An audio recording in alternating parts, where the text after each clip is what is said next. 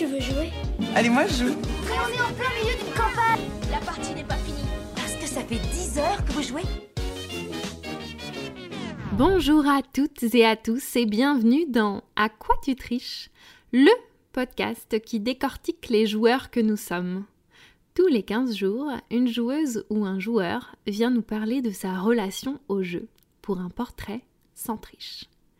Alors, nous allons parler de jeux, mais surtout de ressentis, de souvenirs et d'expériences. Bref, de tous les petits bonheurs qu'apporte le jeu dans nos vies. Je m'appelle Lorraine et ce podcast vous est proposé par Yellow, éditeur et distributeur de jeux de société. Aujourd'hui, c'est un épisode un peu particulier qu'on vous propose. C'est un best-of qui conclut cette première saison d'À. Je tenais à vous remercier pour vos écoutes et pour tous vos messages d'encouragement. En attendant la seconde saison, je vous laisse avec nos 15 invités. Je suis partie en Serbie, mais c'est parce que euh, mon père est originaire de là-bas. Donc, de revisiter le pays, ça faisait 10 ans que j'y avais pas été. Et j'ai même pris le temps de visiter une boutique de jeux qui est boutique, café-jeu et éditeur de jeux. Et donc, ils font de la traduction de jeux en serbe. Mais non. Mais c'est trop bien. Et tu as vu des titres euh, qu'on connaît Alors, bien, j'imagine. Oui, parce qu'évidemment, ils il s'attaquent euh, à des, euh, à des classiques. Donc, ils ont fait la traduction de Terraforming Mars. Et d'ailleurs, c'est extrêmement drôle parce que ils m'ont expliqué que, bon, alors en Serbie, c'est pas très, très répandu jeu de société. Donc, ça commence tout juste à s'installer comme, comme en Belgique il y, a, il y a 15 ans, je vais dire. Et, euh, Ouais. et en fait, ils expliquaient que pour eux, les gateway games, donc vraiment les jeux qui initient les personnes au jeu de société, ben, c'était genre Terraforming Mars. Parce qu'ils l'ont traduit Ah d'accord. les gens sont curieux et ils essayent et en fait ils trouvent pas ça compliqué et j'étais hallucinée de me dire bah je sais pas moi Mamie Safka elle a elle a 60 balais et elle apprend à jouer avec Terraforming Mars ok C'est étonnant, en effet. Mais j'adore euh, l'idée. Et c'est, ma foi une très bonne, euh, une très bonne anecdote pour commencer ce podcast. Et ben, ce sont les, les amis de ma compagne qui ont ramené dans leur valise euh, Ouais. plein de jeux de société en fait. Et on avait passé la semaine tous les soirs à jouer et j'avais trouvé ça mais formidable quoi. J'avais. euh, En fait, ils ont ouvert la boîte de Pandore. Ouais, c'est voilà, c'est à cause, à cause de Belges que je suis, que je suis ici au- aujourd'hui. Hein. Ça c'est. Bravo les Belges. Ah Merci de nous l'avoir apporté. Vraiment en jeu de société, mon tout premier souvenir remonte à Attends, regarde, traverse. C'était un superbe jeu. Ah, qu'est-ce que c'est? C'était un superbe jeu. Alors je devais y jouer, euh, je devais avoir, je dirais, euh, peut-être 3 ou 4 ans. Je dirais. Ouais. Et donc on avait un, un plateau qui représentait une petite rue avec plein de petits commerçants, genre euh, le laitier, euh, euh, le maraîcher, etc. Et euh, des habitants, donc la petite mamie euh, et d'autres habitants. Et il fallait aller faire les courses en traversant la route. Mais non. Et pour traverser la route, il Fallait fallait attendre, que attendre, le petit bonhomme soit vert? regarder et traverser. Ah. C'est le nom du Mais jeu. il y avait des voitures qui passaient? Il y avait des voitures qui Mais passaient. non. Ouais. Ça, c'est mon tout premier souvenir de jeu et c'était fantastique. Si bien que je, je crois que ce jeu-là, je m'étais inventé plein de variantes pour Ah y ouais. jouer. Genre, euh, j'avais 15 ans, j'y jouais encore. Euh, moi, mes premiers souvenirs de jeu, c'est quand j'étais à l'école primaire. Je rentrais euh, le, le midi chez mes grands-parents euh, maternels pour manger parce que ma maman et mon papa ils travaillaient le midi. Et euh, on jouait très très régulièrement euh, aux petits chevaux. Et on jouait aussi à un jeu abstrait qui s'appelle le jeu du moulin, qui est pas forcément le, le jeu le plus, plus connu euh, en, en termes de, jeu abstrait, mais je jouais beaucoup au jeu du moulin euh, avec, euh, avec mon, mon grand-père. Euh, voilà, et après, dans les autres souvenirs, en, en tout cas qui, moi, m'ont marqué euh, étant enfant, euh, c'est les parties de belote euh, avec, euh, enfin, où moi je participais pas forcément parce que j'étais trop jeune, mais euh, je voyais mon père, euh, mes oncles, euh, mes grands-pères passer euh, tous Ouais. les dimanches euh, après-midi de Noël euh, à taper le carton et à jouer à la belote. Donc ça, je pense que c'est deux euh, euh, deux choses qui m'ont euh, qui m'ont assez marqué. Quoi. Et euh, mon grand-père m'a appris euh, la stratégie. Il t'a appris quoi? Et je pense que la stratégie. Ah. C'est-à-dire que quand tu joues au rami, euh, il m'a appris pour déplacer une carte à bouger tout ce qui est en face sur le plateau. Ouais. Juste pour avoir la carte que tu veux. Et, euh, et je passais des heures et des heures à jouer avec eux et à me dire Attends, si je bouge celle-là, ça va faire ça, ça va faire que ça, je peux le poser ici, etc. Et c'est ce que j'aime encore maintenant dans le jeu, c'est euh, réfléchir aux actions que je peux faire, comment je peux les goupiller pour que ça me soit de plus en plus bénéfique.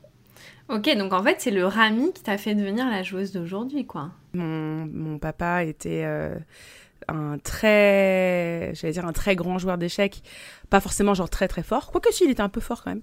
Mais en tout cas, il jouait beaucoup beaucoup beaucoup aux échecs. Euh, il faisait tous les championnats de France, tous les étés d'échecs et tout quand, quand j'étais petite. Donc euh, voilà. Et avec mon petit frère, il a essayé de nous apprendre à jouer aux échecs très tôt. Sauf que moi, j'étais ultra nulle, mais genre vraiment nulle aux échecs. Et sinon, les deux autres souvenirs que j'ai, euh, c'est Civilisation, le vieux jeu de plateau Civilisation, où on faisait, on était vraiment gamin aussi, mais on faisait genre un tour par jour, sinon c'était beaucoup trop long. Et euh, je sais plus si on jouait en équipe ou quoi, mais voilà, c'est vraiment le premier jeu de plateau auquel j'ai joué. Et, euh, et le dernier, c'est euh, c'est Donjons et Dragons. Parce que euh, on faisait du jeu de rôle aussi quand on était petit, avec mon papa qui faisait Ah euh, du jeu. Trop bien. Et voilà. Et euh, j'ai des souvenirs de ouf.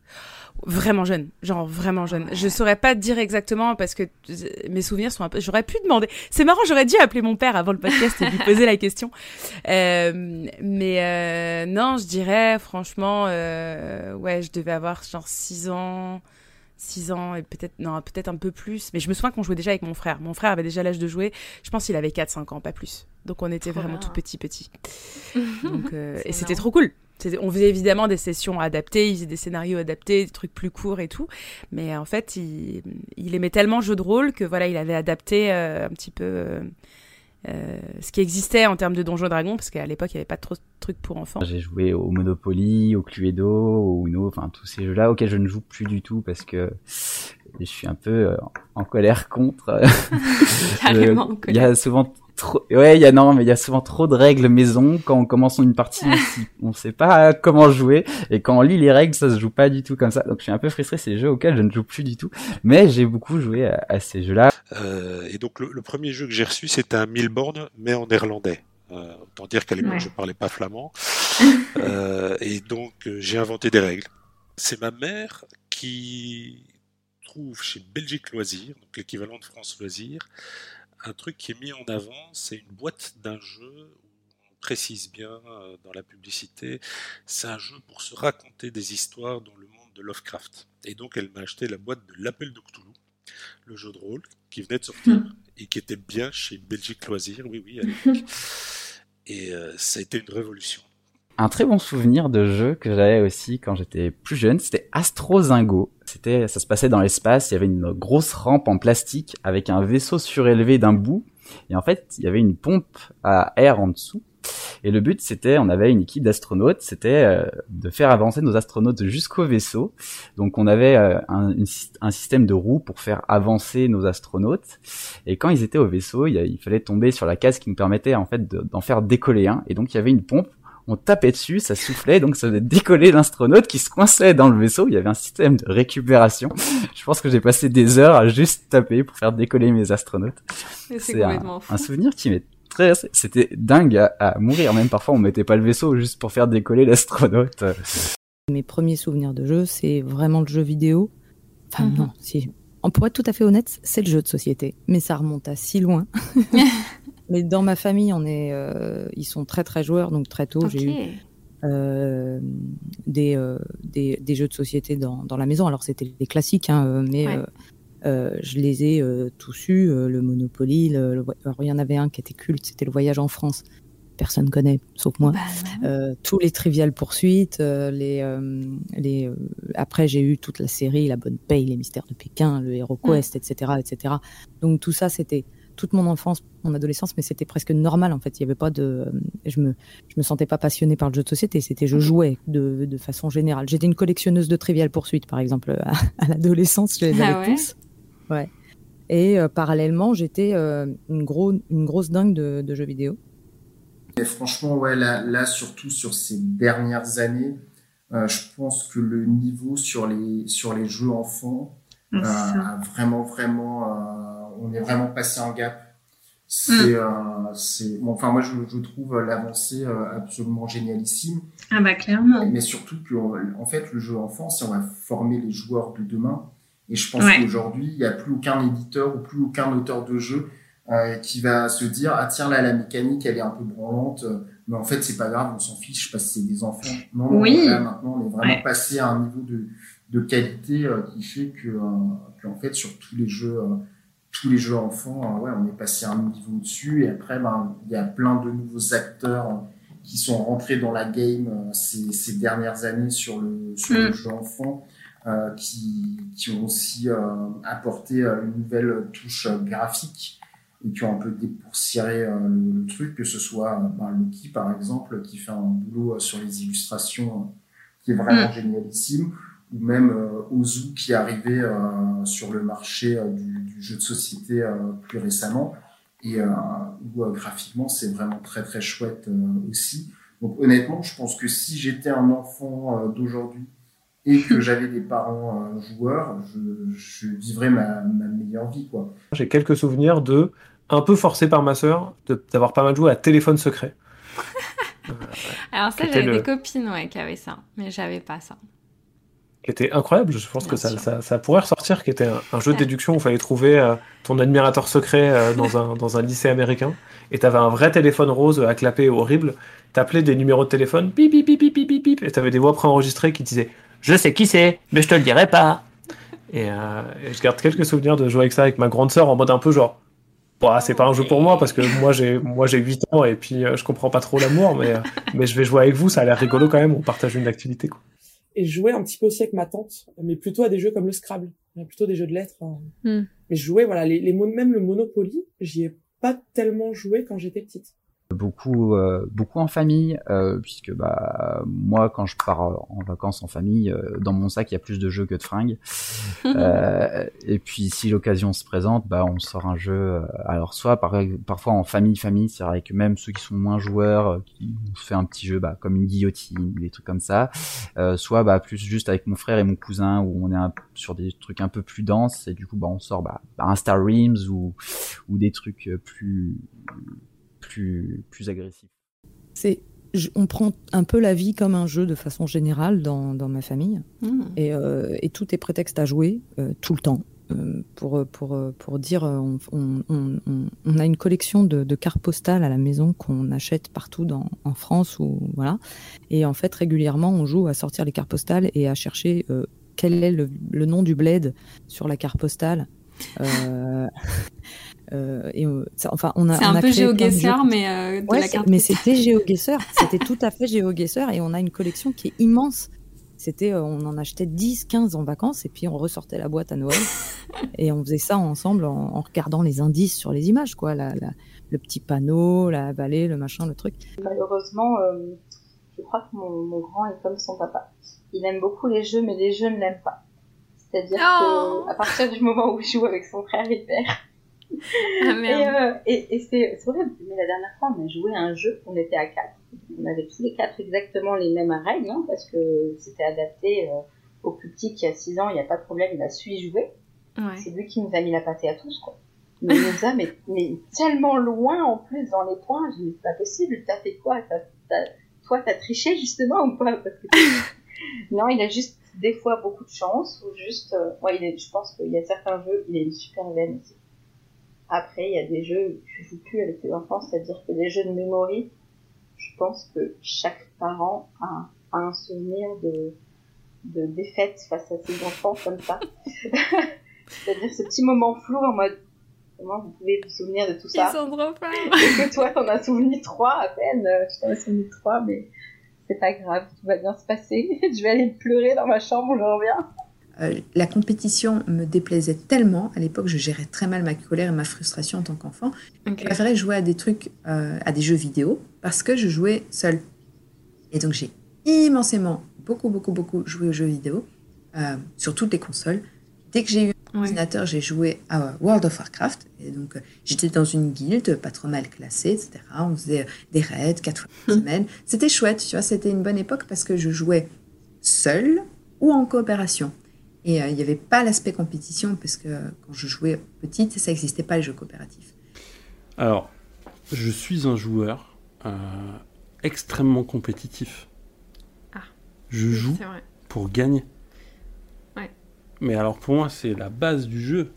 Euh, il ne peut pas y avoir de jeu si Si t'as pas envie de, de gagner. Voilà, c'est-à-dire que le postulat de départ, c'est que les personnes s'assoient autour de la table. Il faut tous qu'elles aient euh, pour un- l'intention de gagner. Sinon, déjà, le jeu est faussé. Ça Ouais. ne pourra pas fonctionner. Et Tu n'aimes pas jouer avec des gens qui, qui ne sont pas là pour gagner? Horreur de ça. Horreur de ça. Et ça me saoule quand les gens jouent trop pour la gagne. Tu vois, si, euh, si on est en train de jouer et qu'il y a quelqu'un qui est très compétitif autour de la table, qui va être vraiment à fond, à pinailler sur le moins de trucs, euh, ça peut un peu me saouler. et C'est le seul moment où je pense que je peux être un peu, un peu désagréable en jeu. Autrement, vraiment, je, je joue pour le plaisir de jouer à 100%. quoi. En tournoi, par exemple, en compétition, si je perds Ouais. à deux points, je vais m'en vouloir. Je vais savoir pourquoi j'ai pas eu ces deux points-là, parce que j'ai pas posé cette carte-là, etc. Enfin, voilà. Ah oui, donc tu vas étudier la chose pour t'améliorer. Bah oui, l'idée c'est de progresser à chaque fois. Il y a une courbe de progression normalement sur un jeu. Si on stagne, c'est c'est pas bon. ah ouais, t'es exigeante quand même avec toi-même. bah disons que pour pouvoir gagner, il faut pouvoir s'améliorer et être toujours meilleur. Waouh. Et ça avec tous les jeux ou euh, Bah, maintenant, oui, sur. euh, bah, en fait, j'aurais envie de dire oui sur les jeux euh, où il y a un gros enjeu. Par exemple, où tu t'investis une heure, deux heures de temps. Si tu t'investis autant de temps, t'as envie de gagner quand même. Mais en fait, quand j'y réfléchis, même au Time's Up, je suis, je suis un enfer pour mes Ouais. amis qui sont en face, quoi.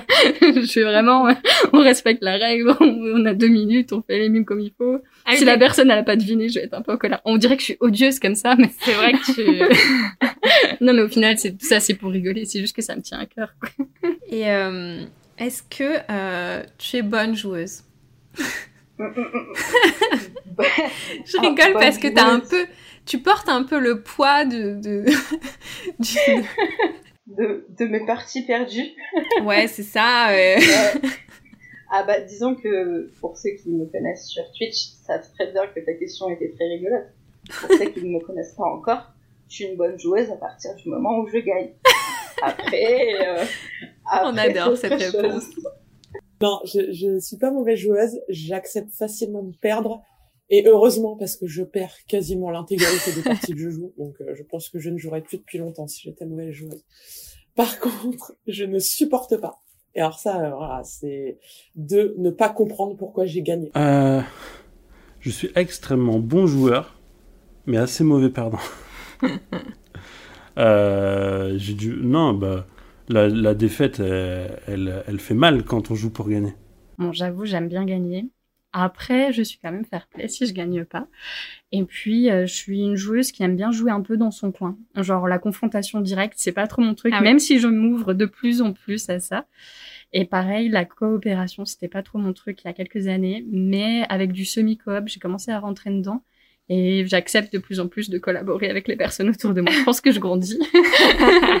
et du coup, je m'ouvre un petit peu plus. Je me fous complètement de gagner.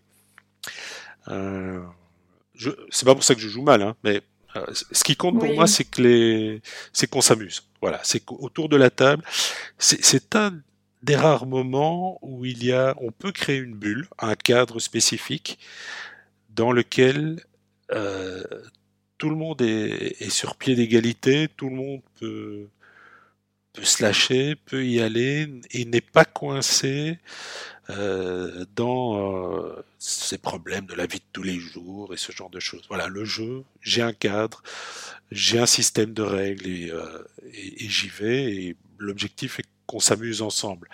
Même si s'amuser ensemble veut dire que je perde, euh, Ouais. j'ai pas, j'ai franchement pas de problème avec ça. Alors, je suis pas mauvaise perdante, mais je suis mauvaise gagnante. C'est-à-dire que Ah. je suis cette fille très insupportable qui, quand elle gagne, fait comprendre Le qu'elle a gagné savoir à tout le monde.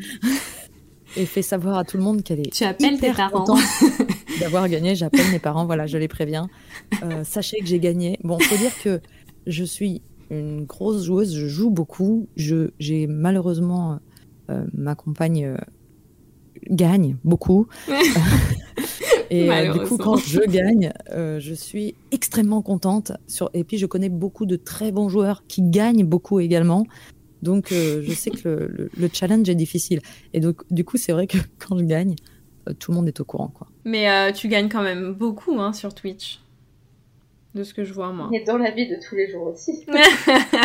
c'est pas juste sur Twitch. Après, non, pour, pour vraiment, si on fait le ratio de nombre de parties euh, gagnées et parties perdues, je pense que ça soit et dans la vie et euh, sur Twitch, on doit être au kiff-kiff, Alex et moi. Donc, Quand c'est même. une petite guéguerre qui n'existe pas vraiment. En fait.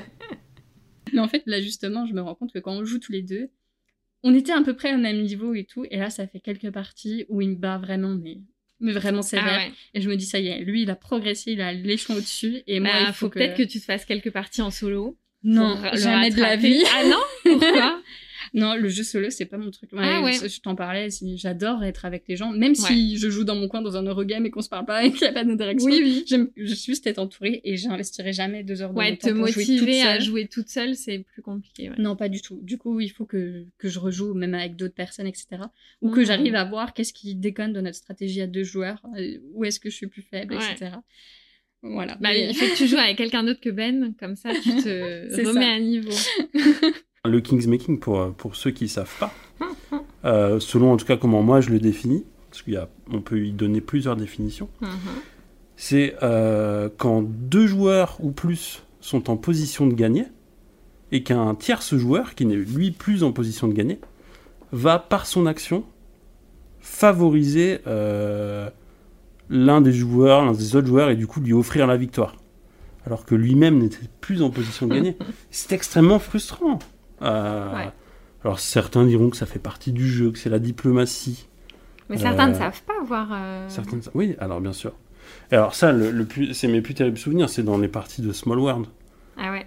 Bah, typiquement, le jeu de conquête. Ouais. T'es à deux doigts de la victoire, et pouf Le dernier joueur qui s'acharne contre toi. C'est quand le, le joueur qui, n'a... qui ne peut plus prétendre à la victoire choisit à qui il va l'offrir finalement. Ah oui. Bah ouais. c'est terrible, c'est terrible. Après, c'est peut-être que le jeu, euh, il est pas adapté quand la personne, elle a perdu d'avance, mais qu'elle peut plus prendre de plaisir dans sa partie. Exactement. Et que son seul perdi- plaisir, c'est de pourrir les autres. Oui. Bah, c'est qu'il y a un problème soit avec la personne, soit avec le jeu, en fait. Euh, peut-être que le jeu, à partir du moment où la personne a perdu et qu'elle peut pas rattraper, c'est peut-être un peu dommage. Oui, oui, c'est euh, vrai que c'est toujours un peu dommage les jeux où, où euh, on sait d'avance qu'on a perdu. C'est un peu frustrant. Ah, c'est dur pour la personne, quoi. c'est ça. Moi, j'aime bien toujours avoir l'espoir, quoi. Oui. Et puis la surprise. Même si je me berce d'illusions, je, Ouais, envie, j'ai envie de croire que je vais pouvoir y arriver. Exactement. Mais alors attention, hein, parce que je déteste gagner par un acte de matchmaking. T'es un sup. mais non, mais c'est, c'est... Attends, tu gagnes Ouais. parce qu'un joueur t'offre la Ouais. victoire. Mais non, mais c'est pas, c'est pas le jeu, ça. ça Mais certaines fois, c'est le jeu. Il te vole quasiment ta victoire. Que t'aurais, que t'aurais pu. euh, Tu dois la partager avec lui. Ouais, non, c'est infernal. Je suis assez attaché aux règles euh, euh, pour plein plein de raisons. Euh, bah c'est un peu dans ma personnalité. Hein. Je suis surveillant, mais j'ai aussi été deux ans gendarme adjoint volontaire, donc euh, Ah ça oui. fait un peu partie de ma personnalité. Euh, j'ai un petit côté un peu comme ça. Euh, après, euh, autre chose aussi, je me dis que quand il y a des règles de fait, c'est qu'elles ont été travaillées, elles ont été pensées, et les gens ont travaillé dessus. C'est pas pour qu'on fasse forcément ce qu'on veut, parce qu'il y avait une, il y a une volonté derrière. Pour moi, il y a une vraie volonté derrière. Et j'aime bien qu'on respecte les règles. euh, voilà. Moi, je triche vraiment jamais. Peut-être, si, un peu dans les jeux coop, mais c'est pas de la triche, c'est de la convention de jeu où t'es en train de jouer et tu fais Ah, le dé il est un peu cassé, là on le relance, Ah, allez, on le relance. Et encore pas tant que ça. Euh, mais autrement, sur des jeux compétitifs, je vois vraiment pas l'intérêt de. Comme en fait, la victoire m'importe vraiment très très peu.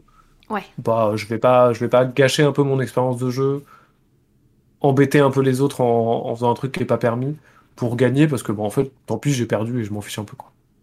J'aime pas la triche, j'aime pas les choses comme ça, mais plus partisan du, euh, bah voilà, c'est le la partie qui me.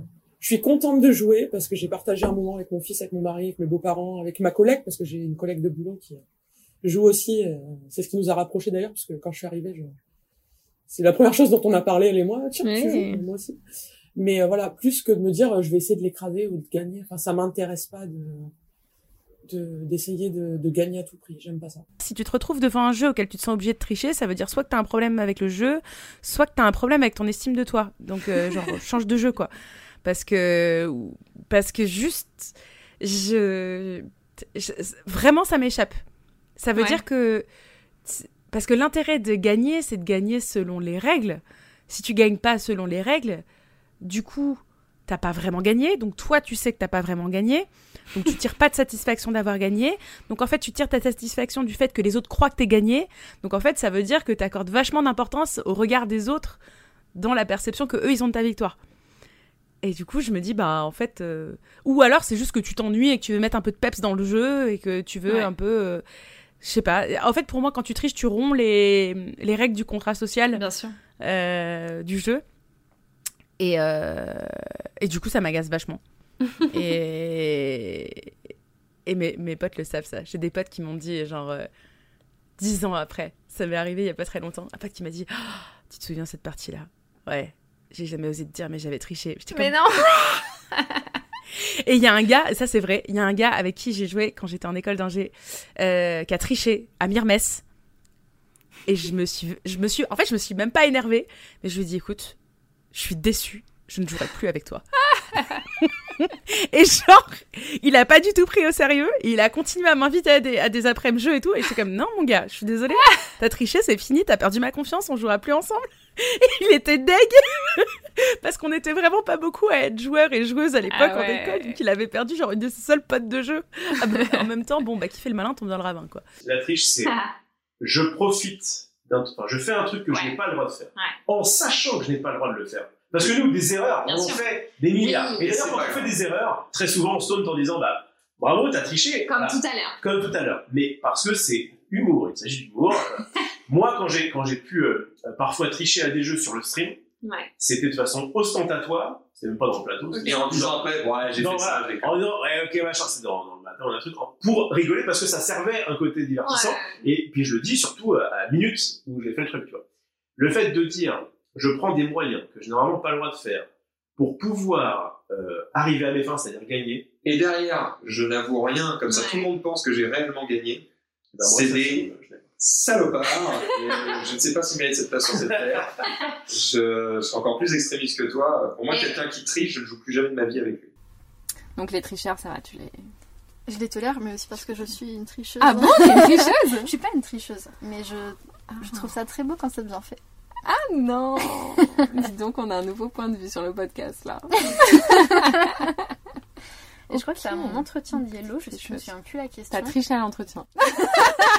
Comment Je sais pas. Non, mais il y avait une question, je sais plus la question, mais je me souviens avoir répondu euh, non, mais j'aime bien tricher. Et ça, euh, c'est pour ça qu'on t'a appris. bah, faut croire. Ah, j'aime bien. Je suis contente qu'il y ait un, un nouveau point de vue parce qu'on avait beaucoup de, de, de personnes pour l'instant dans le podcast qui détestaient les tricheurs. Qui, Bah, genre, ne moi. voulaient plus jouer avec les gens qui, qui savaient tricher. Non, mais alors après, je préviens parce qu'il y a peut-être des gens qui voudront plus jouer avec Oui, moi après. personne ne voudra jouer avec toi. Je ne triche pas tout le temps et quand je triche, à la fin, je le dis parce qu'il y a une fierté à l'avoir fait. Oui, je comprends, ouais. Mais, euh, mais non, puis pas sur les, les gros jeux. Oui, pas les sur- gros jeux de gestion, en effet. ça, pas Les jeux d'ambiance, bon, c'est. Ouais. C'est plus facile et c'est plus rigolo. Typiquement, à 7 ans, euh, on me propose un Magic Market. Ouais. Je vais piquer des billets dans la C'est banque. sûr, ça Je tente. je tente de donner deux Oh pièces non. au petit de 6 ans qui est en face de moi. Parce que j'ai c'est 7 trois. ans et du coup, je suis vachement plus grande. C'est horrible. Ah, je découvre un nouveau visage de Chloé. Bizarrement, j'ai moins de mal avec les autres qui trichent Hmm. que- qu'avec moi qui triche. Et dans ma vie de tous les jours, je suis très peu euh, menteuse. Enfin, je, je- enfin, très peu. Je suis pas menteuse du tout. Je sais pas mentir et je le, je le vis comme quelque chose de, de mal. Et donc tricher, c'est mal.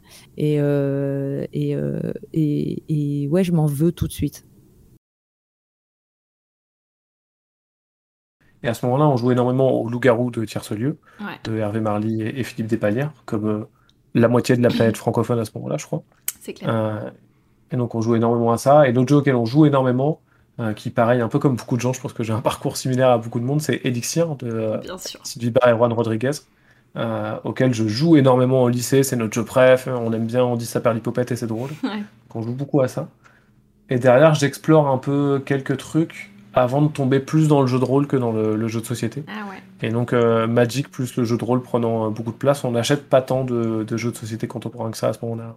Pas que le jeu me manque, mais c'est un jeu dont je regrette mes premières parties. Euh, c'est Dominion. Donc euh, Dominion, euh, le jeu Mm. de deck building euh, chez, chez Philosophia. Et, euh, et c'est un des premiers jeux aussi que, que j'ai acheté. Et euh, j'avais beaucoup, beaucoup, beaucoup de plaisir sur mes premières parties parce que c'était vraiment, enfin, c'était le premier deck building. Il y avait un côté, voilà, les combinaisons de cartes, un, un côté très, très exaltant. Et, euh, et en fait, maintenant, quand je le ressors, ça du tout la, la même saveur. Contrairement aux gens normaux, tu vois, qui commencent par Carcassonne et puis ils font Catan, etc. Moi, tout de suite, on m'a jeté, allez viens, on joue à Funkelschlag. Qu'est-ce que c'est? Ben, C'est un bat qui n'était pas encore traduit. Euh, on a joué à Agricola, à Puerto Rico, etc. Donc, C'est ton côté serbe, ça, en fait. exactement. Je faisais partie euh, de, des gens un peu élitistes qui disaient euh, Ah non, mais blanc manger coco, c'est de la merde. Et, euh, et en fait, je me suis rendu compte en faisant des soirées en, en, en bar qu'en fait, quand tu demandais euh, aux gens quel était leur référentiel de jeu et quels étaient les jeux qu'ils connaissent, bah en fait, euh, tu avais le Uno, tu avais le Monopoly, le Scrabble, et après, derrière, tu avais le blanc manger coco, Ouais. qui était euh, vraiment, vraiment euh, cité, quoi. Et du coup, euh, moi, j'ai un peu revu ma position. Et même si à la base, hein, j'a- j'emmenais pas de blanc manger coco, parce que l'idée, c'est aussi d'ouvrir euh, les gens Mm. aux jeux de société modernes, bah, en fait, après quelques mois d'animation, je me suis dit, bah ouais, merde, je vais en emmener un. Parce qu'en fait, il y a le côté rassurant et que euh, c'est s'il y a des Ouais, gens qui ne venaient pas pour jouer, qui disaient, est-ce que vous avez un blanc manger coco? Non, mais je peux vous proposer quelque chose de différent. Tu les avais perdus pour la soirée. Alors, Mm. s'ils te disaient, est-ce que vous avez une boîte de blanc manger coco? Ils faisaient leur partie. Derrière, à la fin de la partie, tu pouvais aller les voir en disant, bah, si Mm. vous voulez, je peux vous proposer un truc euh, un peu différent. Et je les ai emmenés, euh, voilà, sur des, des jeux, euh, des, des jeux plutôt, plutôt chouettes. Et euh, je me rappelle très bien euh, un groupe qui était venu, euh, ils étaient à 6, ils ont commencé par blanc manger coco. Après, je les ai branchés sur mot pour mot du, du scorpion masqué. Et à Ouais. la fin de la soirée, ils ont fini sur un codename, quoi. Et je me dis, ben merde, je- en, en fait, avant ça, euh, j'aurais été bien parce que ces gens-là auraient jamais découvert ces deux chouettes jeux que sont mot pour mot et codename. Et en fait, par le simple fait qu'ils aient pu se lancer et se mettre dans l'ambiance de jouer grâce à Blanc Manger Coco, ben, Mm. je leur ai fait découvrir euh, ces, ces deux jeux-là. Donc, euh, pour moi, c'est super, super intéressant de travailler sur, euh, sur ce public-là parce que ça permet aussi de, de voir les choses euh, assez différemment. C'est parce qu'à ce moment-là, j'appliquais mon filtre de joueuse, tu sais, en disant, moi, je jouais à des sociétés Ouais. modernes, et en fait, c'était hyper pédant comme attitude, je me rendais pas compte. C'est Mhm. que quelques années après que je me suis dit, mais en fait, c'est débile. Ce qui est important, c'est que les gens, ils jouent à la même chose que toi, qu'ils jouent au jeu que t'aimes bien, ou ce qui est important, c'est que les gens jouent et passent un bon moment. Et donc, aujourd'hui, j'ai plus aucun scrupule à vendre des trucs que je méprise parce que moi, je m'amuse pas avec, genre Blanc Manger Coco, ou Monopoly, ou euh, comme Mhm. ça. Et en fait, si les gens, ils ont envie de jouer à ça, s'ils ont envie de kiffer, et d'acheter 12 versions différentes de Monopoly, c'est leur grand Ouais, bien comme sûr. ça qu'ils jouent, ben, vas-y. Je vais te montrer le meilleur des Monopoly. Tu vas adorer. Tu ressortiras content avec un Monopoly. Souvent, quand on propose une, une partie à, à des gens assez réfractaires, c'est la réponse c'est ouais non c'est trop compliqué au jeu. Ouais. Alors que finalement, tous les jeux qu'ils auraient l'habitude de jouer, par exemple le Monopoly, c'est rempli de règles le Monopoly et c'est des.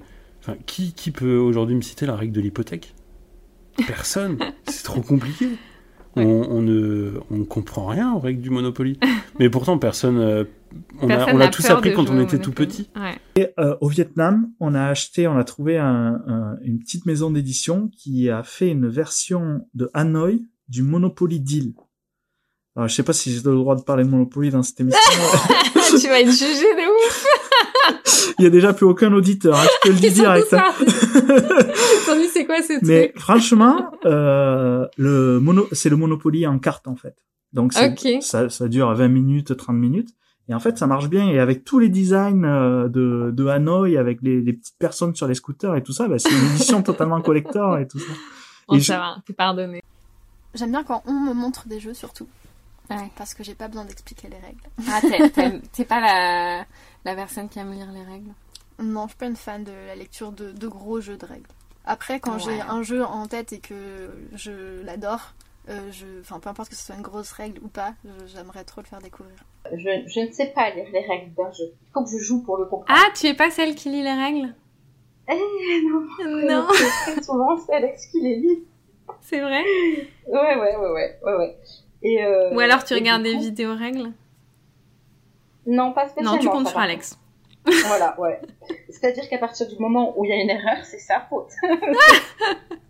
C'est horrible. Mais euh, non, mais c'est comme ça qu'un couple fonctionne, voyons. Euh, oui, on parlait par rapport aux règles. Non, en fait, moi, si j'ai pas le matériel ou les actions, si je ne suis pas en train de les faire, moi, ça n'enregistre pas, en fait. Tu peux me dire tout ce que tu veux, je te dirais, tu m'en dis Ah quoi, ouais. là Parce que ça, ça ne rentre même pas, en fait. Je, je sais pas. J'ai le cerveau, j'ai le singe qui fait des timbales, hein, le temps que tu finisses de parler. Et tant qu'on joue pas, je, je comprends pas. Euh, mon plus grand plaisir quand on fait des émissions, c'est d'expliquer les règles. J'adore Ah ouais. expliquer les règles d'un jeu. J'en ai fait une spécialité. Ça, je, il y a peu de compliments qui me font plus plaisir que quelqu'un qui me dit putain t'expliques vachement bien les règles Ouais. parce que je me j'ai presque une méthodologie pour ça tu vois. Et euh, je m'en sens pas trop mal Il y a même un temps, je passais pour une dingue au barrageux parce que ça m'arrivait de n'aller au barrageux que pour lire des règles. Parce Ah que oui. J'étais toute seule, donc je savais que j'allais pas pouvoir jouer, donc je- j'y allais en après-midi. C'est comme ça qu'un jour j'ai lu les règles de Through the Ages Hmm. toute seule, toute une après-midi, ou les, ou les règles du- de la bataille, la bataille des cinq armées toute seule, parce qu'en fait ben, c'est la meilleure façon de savoir à quoi ressemble un jeu. Et à l'époque, comme je connaissais pas encore très bien le, le milieu, je savais pas qu'il y avait des règles en vidéo, enfin tout ça, donc j'allais lire les règles dans les boutiques, donc, euh, dans, Ok. dans les barrageux. Je sais même plus ce que c'était comme jeu, mais je l'avais vu dans un, un magasin qui vendait pas mal de reliques. Et en fait, c'était un tout vieux jeu, mais le design, c'était vraiment style, comment dire ça euh, T'as l'impression de voir genre euh, une pochette pour euh, Musclor des années 80, mais qui aurait été réalisée euh, genre au Pakistan et qui serait une copie du vrai Musclor. Enfin, truc très laid, mais je sais pas, ça m'a ça m'a vraiment euh, intriguée, ça m'a interpellée. Je me suis dit, ah tiens, ça j'ai envie d'acheter parce que justement c'est laid, parce que ça utilise des codes un peu kitsch, etc. Donc, euh, donc j'ai rien contre les jeux laids. S'ils sont. euh, euh, si, pour moi, c'est différent, laid ou raté, tu vois. Quand on a commencé à jouer à Terraforming, on était un peu genre oh, oh là là, ce mélange 3D, photo de petits chiens et, euh, et graphisme un peu raté, c'est vraiment horrible. Et maintenant, je m'imaginerais pas jouer à Terraforming Mars sans avoir la carte du bichon et je serais triste si elle n'était pas là. C'est vrai que c'est drôle. Et je dirais même encore plus que graphiquement, ce qui est important, c'est la, la production, c'est-à-dire le toucher des jeux. Moi, je trouve ça hyper important. La matière et le, la, la, la qualité d'un. Vraiment, la matière, pour moi, c'est le premier truc. J'adore euh, quand, euh, Mm. quand les matières sont agréables, quand les, les plateaux sont bien épais, les jetons bien Ouais. épais, le dé. euh, voilà, ça, c'est. Ça compte vachement aussi. Le beau matériel, ça compte énormément pour aimer un jeu, je trouve. Ouais, bien sûr. Bah, pour l'expérience de jeu, ouais. C'est Ouais, c'est une expérience sensitive en fait. En plus que visuel, c'est sensitif. Donc. euh, Mon fils, tu peux lui mettre un jeu très moche, si la mécanique lui plaît, il va jouer. Mon mari, c'est pareil. Lui, c'est vraiment la mécanique qui lui plaît. Moi, c'est vraiment... euh, S'il y a les deux, c'est mieux. Mais s'il y a à choisir entre l'univers et la mécanique, ce sera l'univers. Je joue beaucoup, beaucoup de jeux sur la, la thématique du, du western. Mais globalement, en fait, moi, je suis vraiment bon public et je pense que mes goûts évoluent en fonction euh, de, des gens euh, au- autour de moi. Ouais. Et, euh, et j'essaye de jouer, enfin, d'acheter, de jouer en priorité aux jeux euh, que je vais pouvoir euh, sortir, euh, sortir facilement, quoi.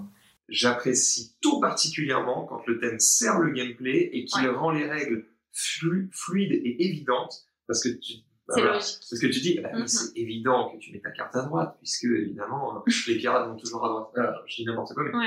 Les pirates sont de droite. Voilà. et, et du coup, euh, du coup, c'est merveilleux. Ah Oui, puis les richesses des autres. Bah, Exactement ça. Évidemment. Donc, euh, donc voilà, quand le thème sert le gameplay, c'est merveilleux, mais c'est pas grave si c'est pas le cas. Euh, mais j'ai quand même besoin que ce soit beau. Pour moi, c'est une cerise sur le gâteau. Au contraire, je dirais même pandémie, c'est pas la boîte qui m'a attiré, ni le thème parce que je suis hypochondriaque et que moi, euh, ça, ça m'allait pas. L'angoisse du jeu. Mais euh, non, moi j'étais prête à tout, donc à partir du moment où on me le, on me le, on, on me conseillait quelque chose, euh, j'avais, j'étais tout oui. J'ai euh, j'ai parlé avec euh, Fanny Fick, qui est euh, youtubeuse. Ouais. Elle, elle fait beaucoup du, du lifestyle. Tu sais, c'est un peu la chaîne cosy, doudou, genre des petits jeux de société gentils, etc. Et c'est marrant parce qu'elle disait que régulièrement les gens lui faisaient une remarque en disant qu'elle n'était pas gameuse, mais qu'elle s'en foutait. Et ça la faisait rire parce que elle, ben, elle adore jouer à Terraforming Mars, par exemple. Mais bah oui. vanter parce qu'elle en a rien à foutre, elle a pas besoin de prouver quoi que ce soit. Donc c'était vraiment rigolo de te dire, bah, cette perception, elle est encore bien ancrée, mais, mais Ouais. quand même du changement. T'as quand même des gars qui commencent à, à tu sais, qui sortent un peu de cette, euh, cette espèce de d'archétype de ah bah on va demander à un barbu avec un t-shirt euh, avec une référence Ouais. au groupe de black metal. Lui, c'est sûr, il connaît bien mieux les jeux de société. on en sort tout doucement.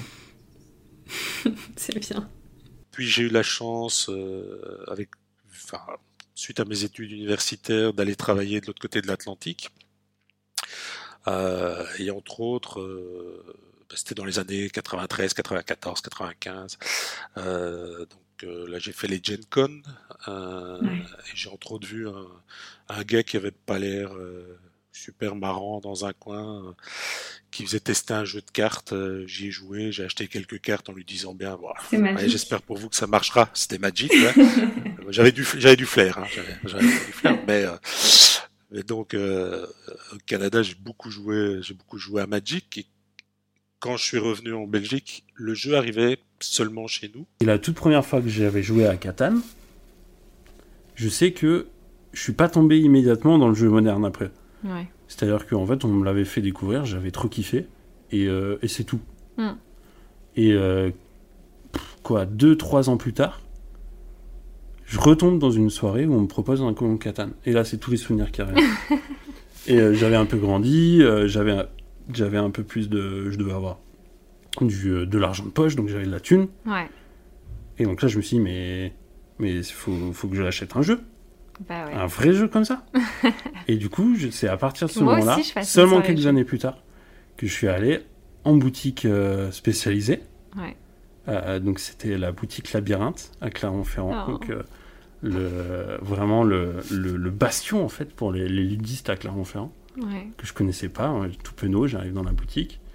Et, euh, et de fil en aiguille, on m'amène à, à découvrir Small World. Et, euh, et je, passe à la caisse. Un jour, j'ai poussé le porte, la porte d'une boutique, j'ai fait le plein. Ah ouais, tu t'es 3-4. Ouais. Et, euh, et euh, ça m'a C'était permis quand, de- ça? C'était il y a en 2014, je crois. Enfin un peu, un peu dans les eaux là, dans ces eaux là. J'avais Mhm. déjà hein, quelques jeux, mais euh, Ouais, voilà, j'en achetais un, on va dire un par an, un tous les deux ans. Puis là, ouais, je, je- j'osais pas. Et j'ai toujours dit que les boutiques de jeux de société c'est assez intimidant. La première fois Ah qu'on oui. pousse les portes. Bah certaines. Ouais, quand on connaît pas. Ah bah à Paris, Ouais. elles sont impressionnantes. Moi, je sais pas en, en province, mais à Paris, quand on rentre, on se dit euh, bon, est-ce que je vais avoir l'air con si je pose une question? Enfin. Oui, je vois très bien ce que tu dis. Voilà. commencé à s'y intéresser comme ça? Voilà, en commençant par les sites les plus connus, hein, Trick Track, euh, Ouais. choses comme ça, et on s'est rendu compte que même pour les adultes, t'avais une offre qui était euh, démentielle en termes de choix. euh, Alors même ça fait peur au début Ouais. tu t'y connais pas. Euh, tu, tu, tu prends peur et t'achètes un peu tout. Tu fais énormément d'erreurs d'achat. On a fait énormément. Euh, à partir du moment où c'est un jeu que je n'accroche pas, où je sais qu'on n'arrive pas à le ressortir, etc. euh, Il y a des, asso- des associations près de chez moi et je sais que je donne beaucoup des jeux justement, Ah, euh, que ce soit dans les ludothèques ou quoi, parce que ben, ça permet à d'autres personnes euh, ben, d'en profiter. Et je me dis que peut-être qu'en découvrant ce jeu-là, ça va leur permettre euh, de aussi passer euh, des bons moments ou de découvrir ou de se dire euh, ben, je peux jouer avec mes enfants sans nécessairement euh, mettre la pâtée à Oyo, etc. Ouais. Ah, c'est trop bien. Et c'était presque vertigineux, quoi. J'en garde un souvenir de. Mais attends, il y a tous ces jeux dans la boutique, là? Et c'était il y a, il y a... C'était il y a 12-13 ans, donc il y avait Eh oui. un peu moins de jeux en boutique. Pas 13 ans, non, j'exagère. C'était il y a 10-12 ans. Et euh, putain, il y a tous ces jeux en boutique, là. Tout est bien. Il faut que je joue à tout. Mais en fait, il y a tellement de jeux. Mais oh, oh, à quoi je joue en premier, quoi et, euh, et en même temps, c'était euh, vraiment génial d'avoir un chouette guide dans la personne de Benjamin qui disait Ouais, t'as joué à Catan? Ah bah non, non, j'ai joué à rien en fait, moi. Vas-y, on va jouer à Catan et tout. Donc j'ai découvert plein de jeux dans, dans ce contexte-là, c'était extraordinaire pour le coup. Est-ce que t'es un acheteur compulsif? Trop. Ouais. trop, beaucoup trop. euh, je j'arrive pas à rentrer dans une boutique de jeux sans ressortir avec quelque chose. Ouais. Ça, je je sais pas. Alors c'est peut-être vis-à-vis du vendeur. Je me dis, euh, oh ben quand même, je vais lui prendre un petit truc. Ouais. Vis-à-vis de de ce que j'aime, et puis j'ai toujours envie de, de tester la curiosité ludique Oui, bah en oui. fait. Puis il y a tellement de nouveautés. Voilà, et puis et puis bon, il y a il y a les grands les grandes tentations euh, euh, Kickstarter, GameFound Ouais. et autres joyeusetés qui ouais qui sont ils, ils sont forts, ils nous donnent ils nous donnent envie. Puis après quand on reçoit le jeu, on n'y joue pas forcément, mais mais sur le moment on est tellement content, on se dit waouh on a participé à un truc d'énorme. Donc t'es Et- capable d'attendre aussi. ah oui, je suis capable d'attendre. Enfin, je suis capable de me faire avoir par les campagnes marketing des des projets. Ouais, ça, ça, je suis bien capable. Mais après, des fois, je regrette mon achat parce que des fois, je les paye très cher. parce que souvent, c'est des Kickstarter et, euh, et évidemment, il n'est pas question d'avoir le, le petit matériel. Donc, c'est toujours la version plus, plus, plus, plus que j'achète. hein, avec les pièces en métal, les tapis, les... tout ce qui va bien.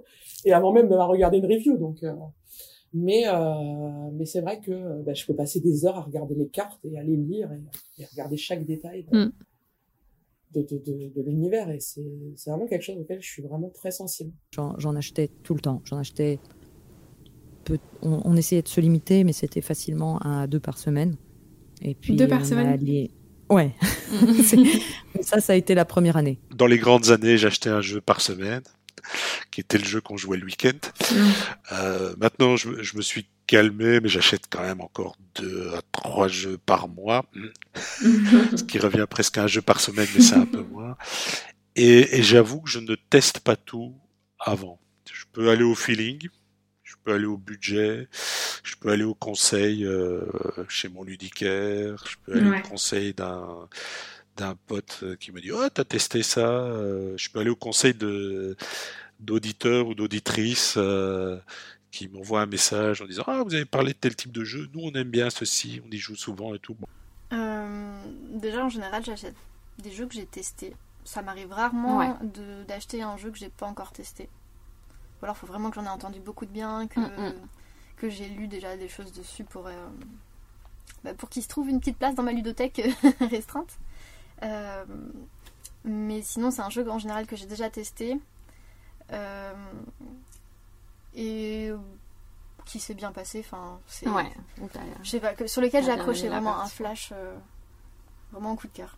Euh, déjà, naturellement, je préfère découvrir des jeux. En plus, j'ai pas le temps de passer ma vie sur un seul et même jeu. Et en plus de ça, quand j'ai des potes qui viennent chez moi, ils arrivent, ils voient ma ludothèque, ils sont en mode, attends, on n'est pas venu jouer au Monopoly, gros, t'as 12 000 jeux qu'on connaît pas, Hmm, fais-nous découvrir un truc. Donc en fait, euh, je passe ma vie à faire découvrir des jeux, et c'est pour ça que, ce que je disais tout à l'heure quand on jouait à The Crew, The Crew, j'ai jamais pu avancer dans le jeu, parce qu'à chaque fois, je ne fais que montrer le début du jeu. Je suis quelqu'un de profondément égoïste comme auteur et je fais euh, principalement les jeux auxquels j'ai envie de jouer. Je dirais que je suis très éclectique. J'aime un peu tout. J'aime euh, toucher à tout. euh, J'aime découvrir en fait. Je suis curieux. Ouais. Et euh, j'aime j'aime beaucoup en fait dans le dans le jeu de société. J'aime principalement euh, société en fait. Et je l'ai fait découvrir à mes beaux-parents, et mes beaux-parents, mais ils sont tombés amoureux du jeu. C'est c'est super plaisant parce que tu te dis, bah, j'ai su cerner une mécanique qui leur plaît, j'ai su enfin, déterminer ce qui allait pouvoir euh, leur donner envie d'y jouer. Ouais. Et puis, euh, et puis là, vraiment, mon beau-père, euh, maintenant, on y joue parce qu'il y a une version en ligne, on y joue en ligne de temps en temps à distance. Ah ouais. Et il aime beaucoup, euh, il aime beaucoup le jeu. Et c'est vrai que ça, c'est, euh, c'est mes petits plaisirs ludiques, euh, Mm. les petites satisfactions personnelles de me dire que, bah voilà, des fois, c'est pas le jeu dont on a entendu le plus parler, c'est un KS à la base. Et, euh, et tout le monde ne connaît pas Kickstarter. Et, et je pense que mon beau-père ne serait jamais tombé sur le jeu si, Eh oui, euh, c'est bah, sûr. si on l'avait pas amené un jour, un dimanche, euh, pour en faire une partie. Découvrir des nouveaux jeux aussi, surtout depuis que je suis dans le monde du jeu, Ouais. autant professionnellement parlant que pendant mes études. Ça permettait d'avoir une vision de ce qui se faisait, de ce qui était sorti. Euh. Mm. Mais c'est vrai que pendant, euh, je sais pas. T'as quand même tes- Voilà, tes si à un moment euh, hein. j'ai trop envie de faire euh, euh, 20 parties de Splendor, ben, je ferai mes 20 parties de Splendor. c'est l'exemple que j'ai depuis tout à l'heure, mais il y en a d'autres qui sont comme ça. Quand j'achète un jeu, je réfléchis toujours à euh, avec qui de mes potes je vais le jouer. Euh, C'est vraiment, ça arrive, mais c'est rare que j'achète un jeu juste pour moi en me Bien disant sûr. Oh, j'adore ce truc, je vais le prendre, ça va être cool. Souvent, je me dis dans quel euh, dans quel euh, dans quel contexte. Et euh, et du coup, euh, et alors donc j'ai ce groupe là, mais ensuite ouais que ce soit même avec ma troupe de théâtre par exemple. Dès qu'on fait une résidence, dès qu'on fait un truc comme ça, c'est toujours moi qui, qui ramène le truc. Et maintenant, c'est devenu pratiquement tacite. C'est un accord tacite, en fait. Ah que oui, ce oui, soit oui. euh, avec, euh, avec les potes, avec la troupe d'impro, avec euh, n'importe. Si je pars une semaine en vacances avec des gens, ils savent que je vais ramener des jeux. Bah Genre, oui, oui. Voilà. Et parfois, ils m'en demandent, parfois, ils me font des, des commandes, tu sais. Ils disent, ah, tu pourrais ramener euh, celui-là, s'il te plaît Ouais, je connais bien ça. Voilà. Elodie, ma conjointe, est vendeuse dans une boutique de jeux. Euh, donc, euh, il y a vraiment cette relation de des fois, je lui dis là là, là, j'ai vu passer ça là chez tel éditeur. Renseigne-toi parce qu'à mon avis, ça va cartonner. Et des fois, elle ramène des trucs genre Bon, t'as joué à ce truc là, c'est vraiment trop bien. Et donc, on s'entrefait découvrir des jeux. Bah bien sûr, Donc vous là, mon avez malin, elle besoin m'a dit tous qu'elle avait les pas joué. deux- donc, Vous avez besoin de découvrir des jeux constamment tous les deux, donc c'est pratique. euh, Parfait, c'était fait pour. Mais c'est très beau euh, cette histoire. Vous avez découvert le jeu ensemble et vous êtes tous les deux dans le milieu maintenant. C'est c'est magnifique. Au-delà de faire découvrir le jeu, j'aime faire, euh, j'aime voir les gens jouer.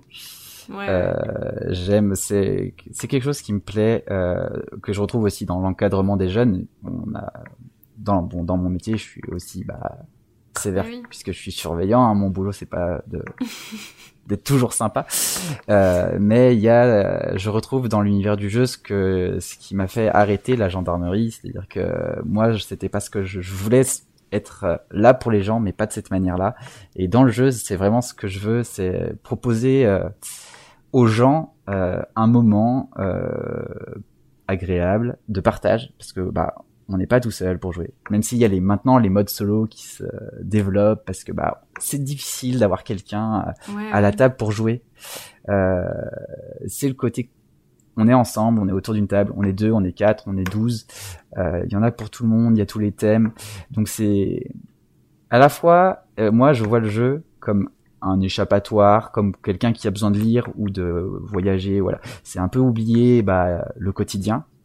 Et en même temps, c'est être soi-même euh, parce que les, moi je pense que les gens quand ils jouent, ils euh, ils sont eux-mêmes dans le sens où ils Ouais, prennent des décisions qui qui reflètent leur personnalité. C'est-à-dire que quelqu'un qui sur un jeu de guerre va être très agressif, c'est sa personnalité. Alors peut-être que dans la l'âge vie de tous les jours, il est hyper sur la retenue, il présente bien et tout.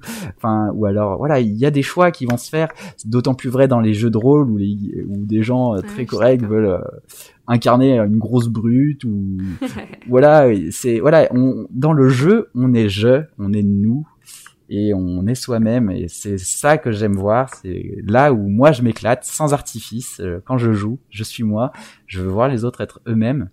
On avait fait l'anniversaire du meilleur ami de mon mari. Et euh, c'était au tout début que j'étais avec lui. Je les ai découverts comme ça. D'ailleurs, je les ai découverts à une soirée jeu, comme quoi, tu vois. Et, euh, et je jouais du coup avec, euh, ben, avec euh, ce meilleur ami-là, que je ne connaissais pas.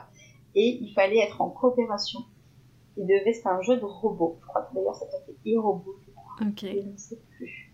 Il fallait faire des mouvements à son partenaire pour deviner une carte, il me semble.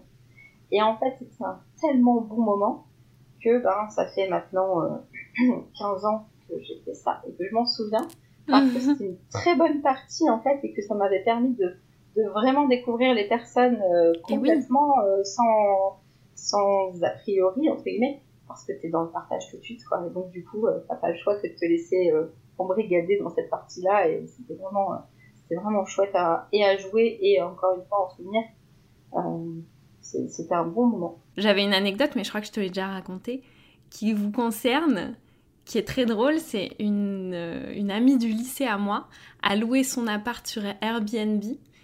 Et à la fin, elle a dit, elle a envoyé, enfin, elle a mis en story euh, une photo de fou fou fou en disant ah euh, le mec que j'ai hébergé, euh, il m'a laissé un jeu euh, et c'est le jeu dont il est l'auteur. Et moi je me suis dit what?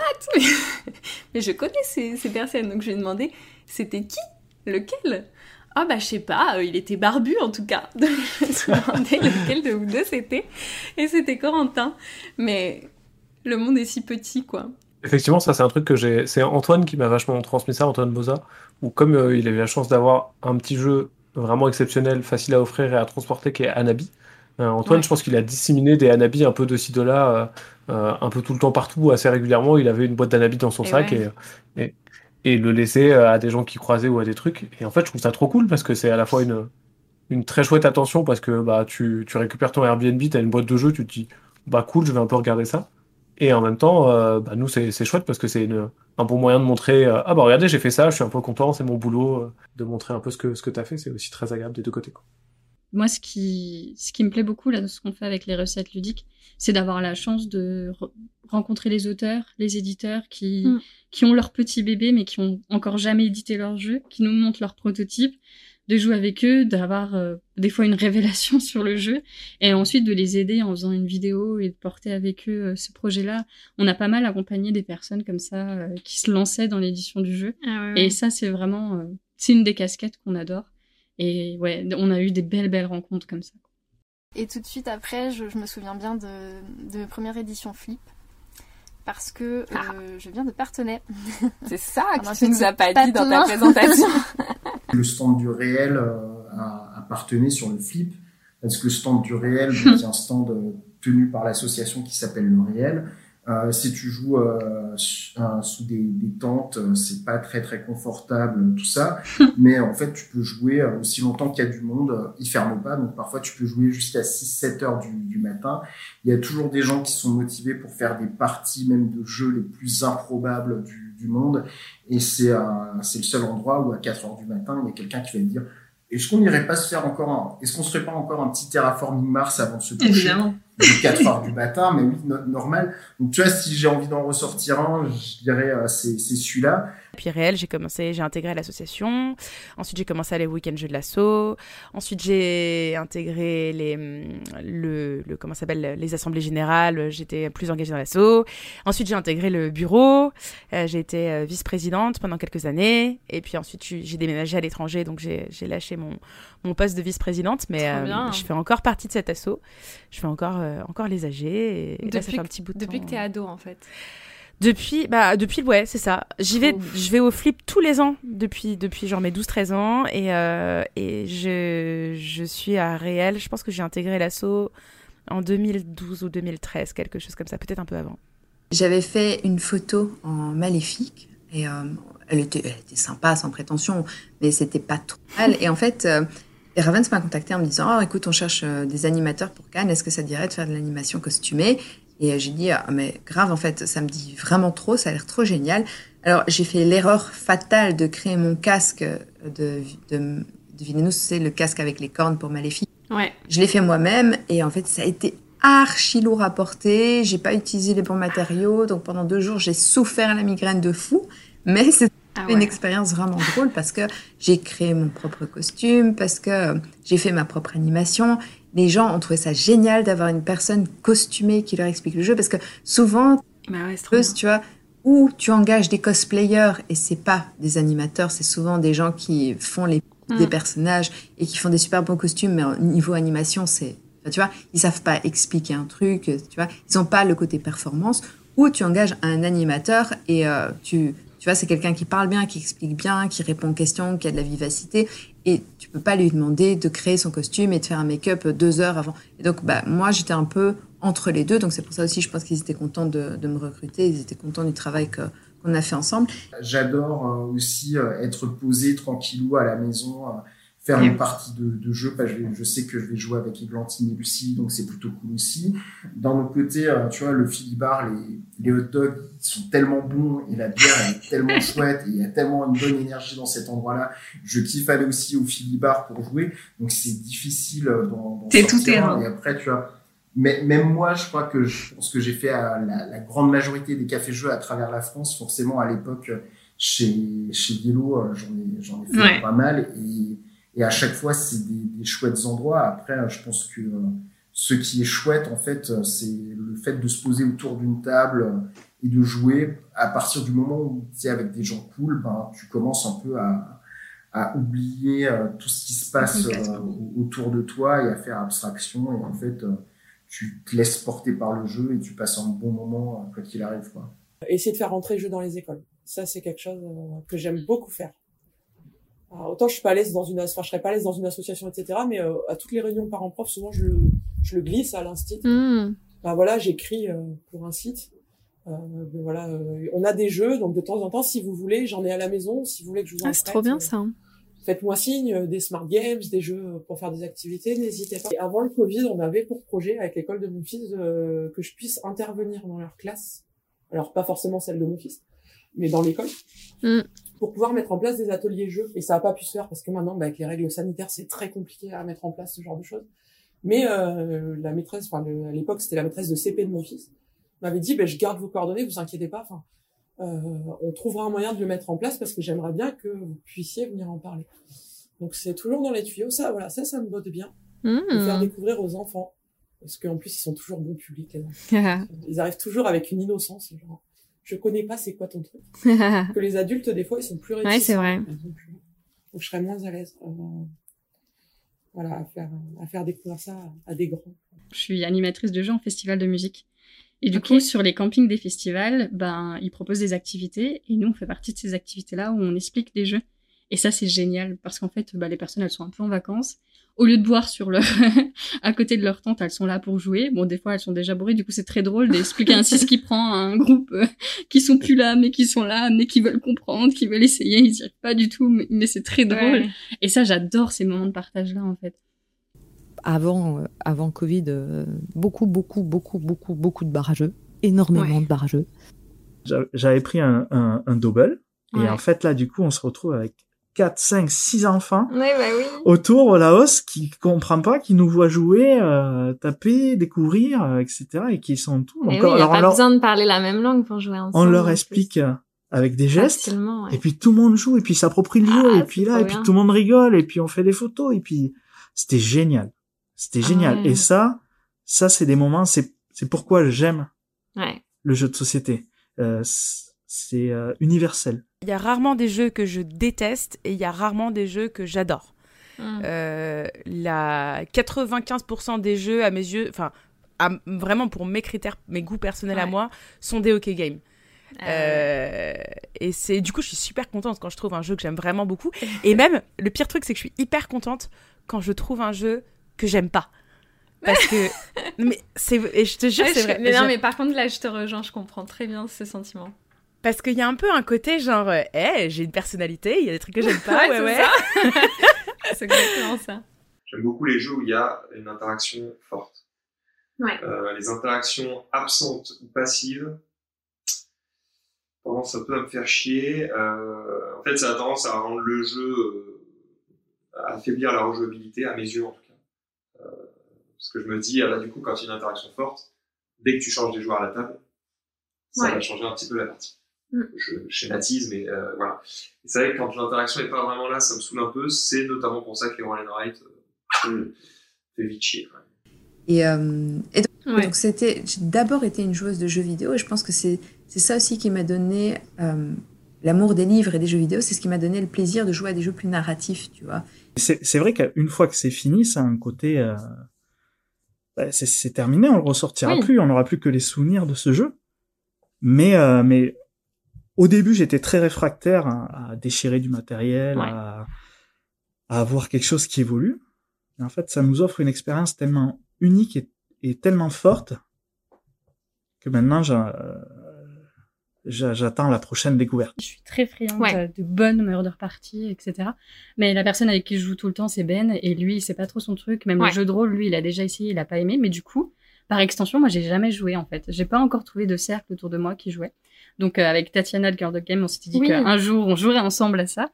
et ouais, je pense que commencer par un dilemme du roi, ce serait pas mal. Mais je suis Ouais. sûre que j'adorerais ça, euh, incarner un rôle et, et m'y prendre pour de vrai. euh, Je suis sûre que ça me plairait. Franchement, c'est chouette, mais en effet, il faut être avec des joueurs. Enfin, faut déjà jouer le jeu à fond et être avec des joueurs qui sont dans la même optique. Ouais. Parce que bah ça peut aussi faire plouf dans un groupe qui bah qui comprend pas en fait qu'il faut. Oui, il faut s'investir un petit faut peu dedans. Ouais, et- faut s'investir et puis faut pas s'arrêter juste euh, aux, aux règles froides qui sont qui sont très très simples en fait dans le dilemme du roi. Mm. En fait, euh, le dilemme du roi, euh, ça va au-delà de, de, de ces petites règles, euh, grâce à la narration et grâce à ce que tu en fais en fait. Je pense et que si c'est le tu groupe vas pas au-delà de ça, va- bah voilà. faut Mm. vraiment se constituer le bon groupe de joueurs pour. Ouais. Et je suis sûre que ça peut être une expérience vraiment intéressante. Ouais, complètement. Tu vois, c'est les parties mémorables où en fait, c'est pas, c'est un truc que tu peux pas, euh, comment dire, tu peux juste le vivre, des petits moments de surprise comme ça, les caractères des gens, la façon dont la partie va se dérouler. Ouais. Et les petits retournements de situation, c'est vraiment hyper plaisant. J'aime bien quand un jeu peut, euh, sur un, un claquement de doigts, te dire Ah, tu étais presque à ton objectif. Eh ben non Et on est sur la fin de la partie. Et je peux récupérer une carte, je sais plus ce qu'elle faisait, mais avec des pingouins dessus. Je sais pas, Parce que c'était important que ça soit la carte des pingouins. Et j'ai un de mes potes autour de la table qui me dit Ah, mais non, regarde, comme c'est ta première partie, je t'aide un peu. Tu- Au lieu de faire ça, tu devrais faire ça, parce que moi, je la prendrai pas la carte avec les pingouins, donc, euh, donc comme ça, tu marqueras plus de points, quoi. Je fais, ah ouais, c'est vrai que si tu prends pas la carte avec les pingouins, c'est le bon bail, je vais faire ça, quoi. Donc je fais mon tour, je fais un peu ce qu'il qu'il m'a conseillé, puis c'est à lui de jouer, et puis il prend la carte avec les pingouins, et, euh, et il gagne à, à genre deux ou trois points de victoire à l'issue de ce truc. Donc évidemment, je l'ai détesté pour Mais toujours. c'est la pire personne. Évidemment, évidemment, quand je joue avec lui, euh, ça, ça, ça m'évoque le fait que, que c'est le mec qui a pris la carte des pingouins. Et en même temps, euh, c'était pas si grave que ça, et j'en garde un souvenir euh, vra- vraiment, vraiment mémorable. Quoi. Donc euh, quand je le vois, je pense à lui en me disant Ah, Mathieu, les pingouins, je m'en souviendrai toujours. quoi. T'as quand même continué à jouer avec lui, quoi. Oui, c'est resté un ami même. Et tiens, j'ai pas fait le rapprochement, mais je l'ai vu cette semaine. Et ce bâtard, il a... je sais pas s'il a fait exprès, mais il avait une chemise avec des pingouins dessus. Je pense qu'il a pas fait exprès. Je suis pas sûr que lui il s'en souvienne parce que c'était pas si mémorable pour lui, quoi. Mais, mais il avait quand même une chemise avec des pingouins, quoi. Ah là là. J'avais fait euh, mon petit listing sur Trick Track. euh, J'avais passé 7 heures à faire, euh, à voir Monsieur Fall qui dit euh, Est-ce que ce jeu est fait pour vous Voilà. Et du coup, tac tac tac, je fais ma sélection. J'arrive, je fais bon, bonjour. Je vois 16 jeux. Et là, le mec, il me sortait tout. Et je repartais avec mes trois gros sacs. Je voyais tout. Et en fait, le- je, je profitais de faire ça à Nice parce que en général, j'adore ma belle famille. Et voilà, souvent, je me Ouais. fais un peu chier. Et donc, du coup, paf, je sors la boîte et je me lisais les règles pendant toutes les vacances de Noël. Et hop, je connaissais toutes les règles, j'étais chaud. Et je me régalais. Bah, c'est une pratique euh, originale de. Des fêtes de Noël. Après, il y a des jeux où je me hype toute seule aussi. hein. Ouais. Personne n'y croit sauf moi. donc. C'est- Il y, en a- il y en a beaucoup comme ça. Et voilà, j'ai- pas besoin des gens pour me hype. La hype, ça marche Ouais, ouais. sur certains et sur d'autres comme moi, ça. ça va, euh, ça va faire l'effet inverse et c'est contre-productif quoi. Moi, je suis quelqu'un d'assez minimaliste. Ouais. J'aime pas garder des trucs. Par exemple, euh, en tant que joueur de Magic, T'es pas collectionneur. j'ai jeté moult cartes. Ah Ça, ouais, c'est chaud. J'ai jeté des wagons de cartes en mode, alors, au recyclage, donc quand même. Merci. La poubelle jaune. La poubelle jaune. Mais, mais dans le sens où je me dis, euh, je ne garde pas des choses qui me servent pas. Ok. Voilà. Et, euh, et du coup, les jeux, bah, je suis bien content que Max, euh, du coup, ait un garde-manger euh, ludique. Je... Euh, je suis bien content que à Webedia, là où on travaille, il y ait des étagères, des Ouais. machins qu'on puisse stocker en disant bon, ça pour l'instant on laisse là, on sait pas trop. Et puis on va Et tant mieux quand on peut faire profiter les autres du fait qu'on paye pas nos jeux. Ouais, voilà, tout simplement. Non, voilà, je suis pas un collectionneur et euh, ça m'est arrivé peut-être deux ou trois fois de revendre un jeu ou de l'offrir au café où je vais. Euh, la plus grande collection, des fois, elle me donne le vertige un peu. Hmm. Je, des fois, je regarde tout, tout, tout mon mur de jeu et je me dis à quoi ça sert d'en avoir tant si tu, si tu les utilises pas. Donc, euh, faut, faut que tu gardes la crème de la crème de la crème. Donc, ma collection, c'est la crème de la crème de la crème. Je me suis dit pourquoi est-ce que je range mes jeux à la verticale? Et ben c'est tout simplement parce que si je rangeais mes jeux à l'horizontale, ça serait, ça voudrait dire qu'il faudrait mettre les plus grosses boîtes en dessous. Et du Mm. coup c'est pénible parce que Ah, c'est relou, hein.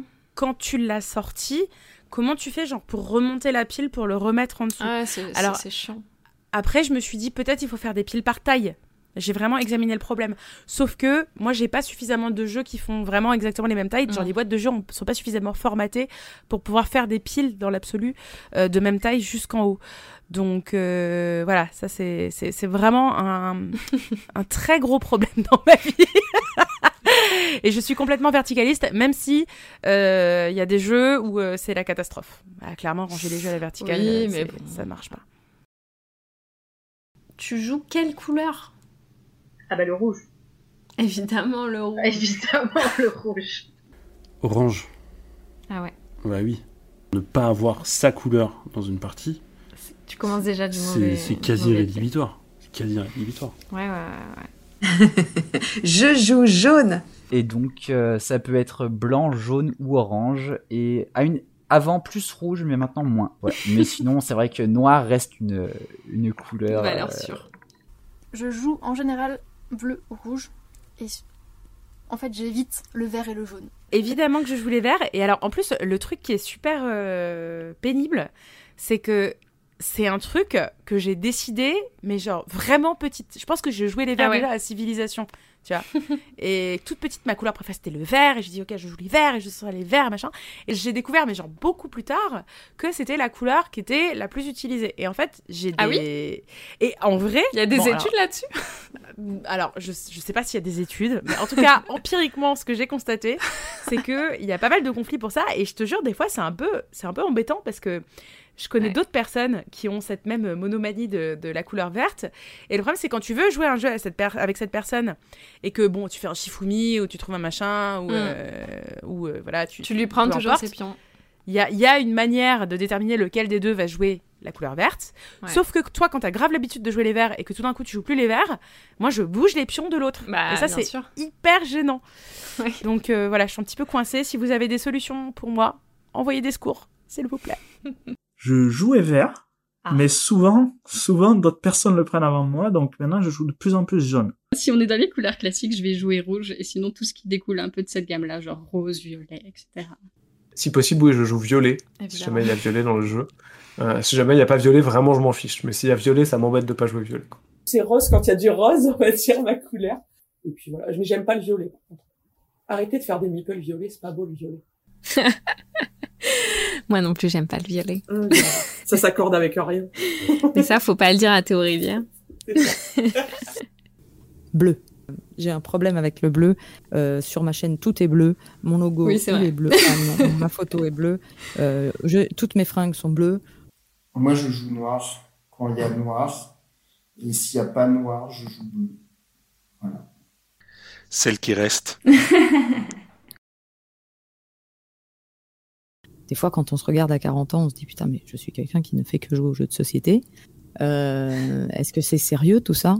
Et c'est euh, bizarrement, c'est ma mère qui m'engueule, ma vieille mère de 83 ans qui me dit mais oui, qu'est-ce que tu te prends la tête? Non, non, c'est vraiment. euh, Trop bien. C'est le, le jeu pour nous, c'est c'est ouais, c'est très très important.